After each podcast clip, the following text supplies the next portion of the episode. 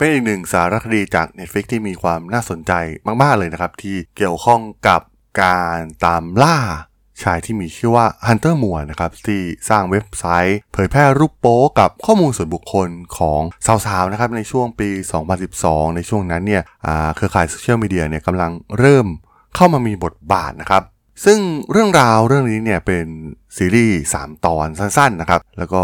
กล่าวถึงการต่อสู้ของเหยื่อที่มีแม่คนหนึ่งที่พยายามที่จะทำลายเว็บไซต์แห่งนี้นะครับ รวมถึงการนำรูปของลูกของเธอเนี่ยออกจากเว็บไซต์ให้ได้ แล้วก็โอ้มันค่อนข้างที่จะสนุกมากๆนะครับ แล้วสารคดีเรื่องนี้มีความน่าสนใจอย่างไรนะครับ ไปรับฟังกันได้เลยครับผม You are listening to Geek Forever podcast. Open your world with technology.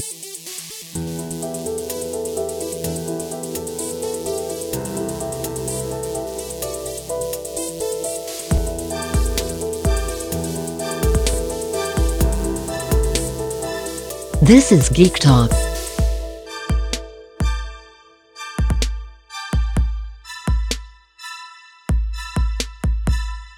วัสดีครับ ผมด.ดลจากด.ดล็อกนะครับและนี่คือรายการ Geek Talk นะครับวันนี้จะมาพูดถึงสารคดีชุดหนึ่งที่ผมเพิ่งได้มีโอกาสรับชมใน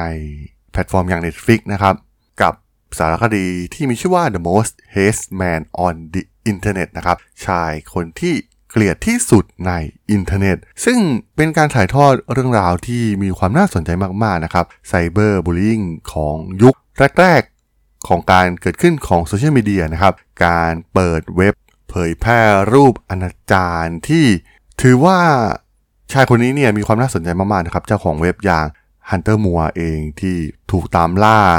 จากแม่ของเหยื่อคนหนึ่งนะครับ ซึ่งพยายามที่จะช่วยเหลือลูกของเธอนะครับ หลังจากที่รูป เปลือยของลูกของเธอเองเนี่ยไปโผล่ในเว็บไซต์ โดยที่ลูกของเธอเองเนี่ยไม่ได้รับรู้เลยด้วยซ้ำนะครับว่ามันไปโผล่มาได้อย่างไร มันเป็นยุคเริ่มต้นของการเผยแพร่รูปแบบเว็บโป้เหล่านี้นะครับ ซึ่งตอนนี้เนี่ยมันกลายเป็นเรื่องปกติไปแล้วแม้กระทั่งในแพลตฟอร์มโซเชียลมีเดียเองเนี่ยมันก็ แทบจะเปิดเสรีแทบจะไม่มีการกลั่นกรองกันแล้วนะครับในยุคนี้ แต่ว่าในยุคตอนนั้นเนี่ยต้องถือว่าเป็นเรื่องใหม่มากๆนะครับ การสร้างเว็บรูปแบบนี้ และที่สำคัญนะครับมันไม่ผิดกฎหมายด้วย เพราะว่าตัวเจ้าของเว็บไซต์เองเนี่ยอย่าง Hunter Moore เขาอ้างว่าเขาก็ไม่ได้เป็นคนลงรูปเหล่านี้นะครับเขาเป็นแค่เจ้าของแพลตฟอร์มให้คนทั่วไปเนี่ยสามารถนำรูป หลุดๆต่างๆนะครับรูปโป้รูปเปลือยของบุคคล หรือว่าแฟนเก่าอะไรอย่างนี้เนี่ยนำมาลงแล้วก็มาคอมเมนต์กันนะครับ มันค่อนข้างเป็นการคอมเมนต์ที่หยาบคายมากๆนะครับ ส่วนใหญ่ก็คือแนวการประจานรูปบนอินเทอร์เน็ต มันไม่ใช่แค่รูปสวยๆ อย่างเดียวเพียงเท่านั้นนะครับ สาวที่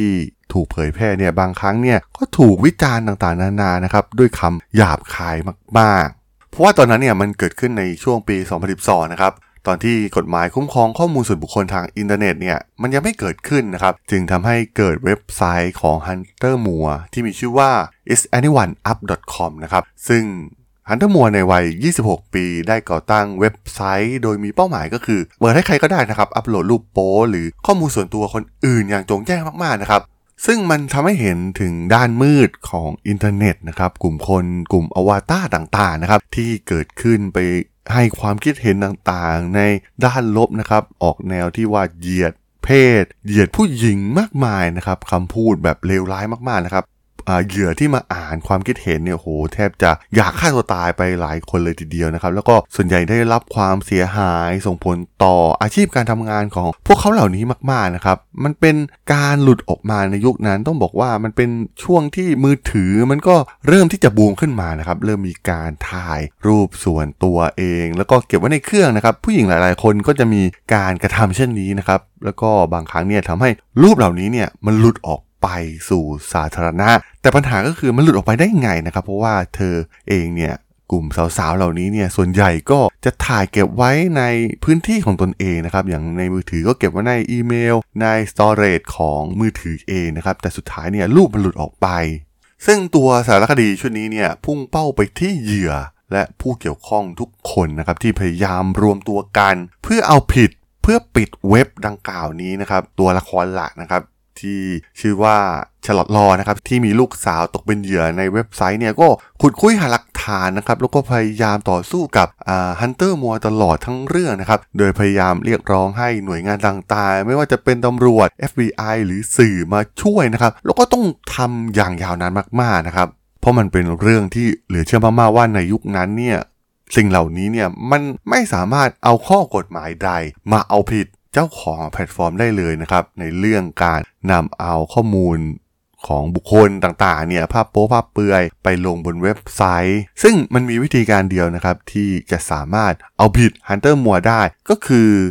เรื่องของการแฮกนะครับเพราะว่าตอนนั้นเนี่ยในยุคปี 2012 เนี่ยการแฮกถือว่าเป็นเรื่องที่ผิดกฎหมายอยู่นะครับ แต่ทาง Hunter Moore เองเนี่ยก็ไม่ได้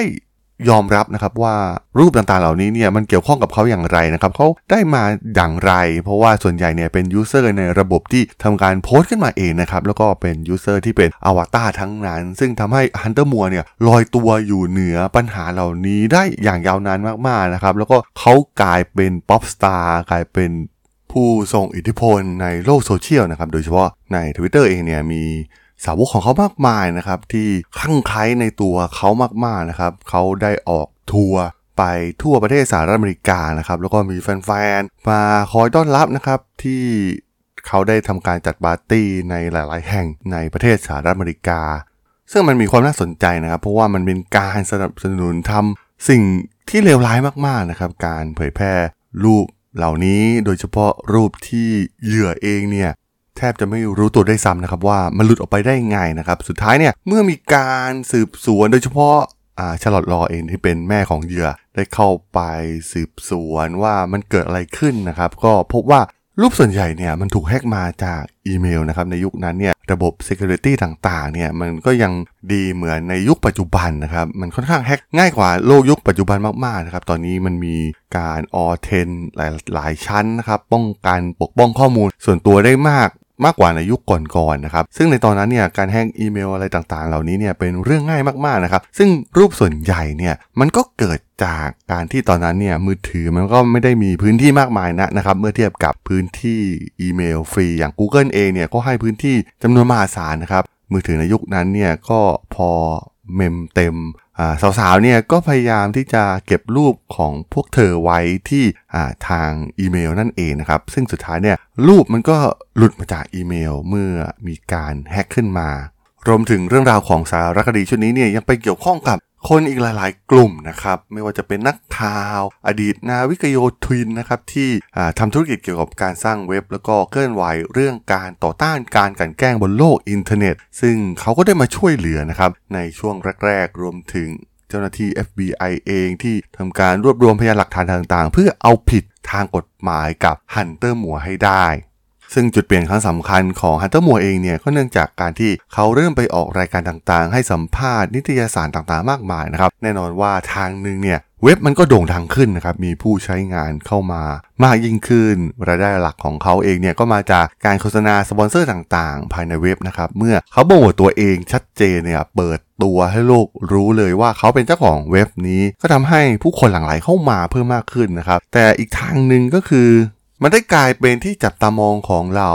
ผู้รักษากฎหมายนะครับ ว่าจะเอาผิดกับเรื่องราวของ Hunter Moore ได้อย่างไรนะครับ โดยเฉพาะในเรื่องการแฮ็กอีเมล สุดท้ายก็มีการสาวไส้ไปนะครับ จนพบว่ามีความสัมพันธ์ระหว่างแฮกเกอร์กับทาง Hunter Moore เองนะครับซึ่งรายละเอียดเนี่ยสามารถไปลองรับชมกันได้นะครับ มันค่อนข้างถ่ายทอดได้น่าสนใจ ทีเดียวเลยนะครับ เพราะว่ามันเป็นยุคก่อนหน้าที่จะโซเชียลมีเดียมันจะบูมมากๆ เหมือนในยุคปัจจุบันนะครับ ต้องย้อนกลับมาในยุคนั้นเนี่ยมันอ่าเฟซบุ๊กเองเนี่ยก็ยังเป็นรูปแบบของเว็บแพลตฟอร์ม เป็นหลักมือถือก็ยังเริ่มมีการใช้งานบ้างนะครับ รวมถึงอีกเรื่องที่น่าสนใจก็คือมีกลุ่มแฮกเกอร์ในตำนานนะครับ อย่าง Anonymous เองเนี่ยเข้ามาช่วยสั่งสอนฮันเตอร์มัวด้วยนะครับ จนเขาเนี่ยไม่กล้าที่จะเปิดเว็บไซต์ขึ้นมาใหม่อีกครั้งนะครับ หลังจากที่เขาได้ทำการขายเว็บไปในครั้งแรกนะครับ เพราะว่าตอนนั้นเนี่ยเหมือนเขาจะเริ่มละอายกับสิ่งที่เขาทำนะครับ แต่สุดท้ายเนี่ยเขาก็ยังเป็นคนเหมือนเดิมนะครับไม่รู้สึกผิดกับสิ่งที่ตัวเองทำเลยด้วยซ้ำนะครับ พยายามที่จะเปิดเว็บใหม่ขึ้นมาอีกครั้ง เป็นเว็บ ไซต์รูปแบบเดิม แล้วก็จะเอารูปที่มีอยู่เดิมเนี่ยนำเข้ามาที่เว็บไซต์ใหม่ของเขา แต่ว่ากลุ่ม Anonymous เนี่ยโหโหดมากๆ ในตอนนั้นก็เข้าไปจัดการฮันเตอร์มัวนะครับ ทั้งการลบข้อมูลต่างๆ รวมถึงล้างแค้นให้กลุ่มสาวๆ นะครับ โดยใช้วิธีการแฮกทางอินเทอร์เน็ต ซึ่งเป็นกลุ่มที่ค่อนข้างอัจฉริยะในเรื่องนี้อยู่แล้วด้วยนะครับ ซึ่งมันก็ให้บทเรียนในหลาย ๆ เรื่องนะครับว่า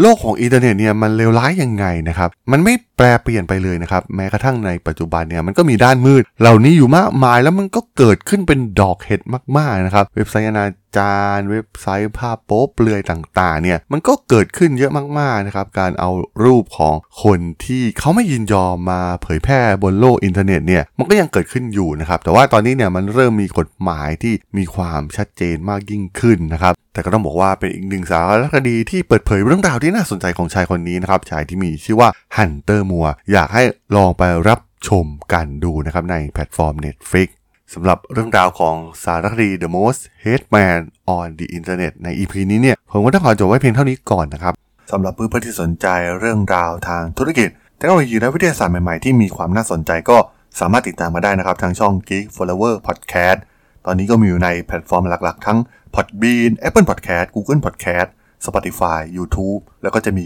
การอัปโหลดลงแพลตฟอร์ม Blockdit ในทุกๆ ตอนอยู่แล้วด้วยนะครับ ถ้ายังไงก็ฝากกด Follow ฝากกด Subscribe กันด้วยนะครับ แล้วก็ยังมีช่องทางหนึ่งในส่วนของ Line add ที่ a d t h a d o n t h a r a d h o l สามารถ add เข้ามาพูดคุยกันได้นะครับ ผมก็จะส่งสาระดีๆ พอดแคสต์ดีๆ ให้ท่านเป็นประจำอยู่แล้วด้วยนะครับ ถ้าอย่างไงก็ ฝากติดตามทางช่องทางต่างๆ กันด้วยนะครับสำหรับใน EP นี้เนี่ยผมต้องขอลากันไปก่อนนะครับ เจอกันใหม่ใน EP หน้านะครับผม สวัสดีครับ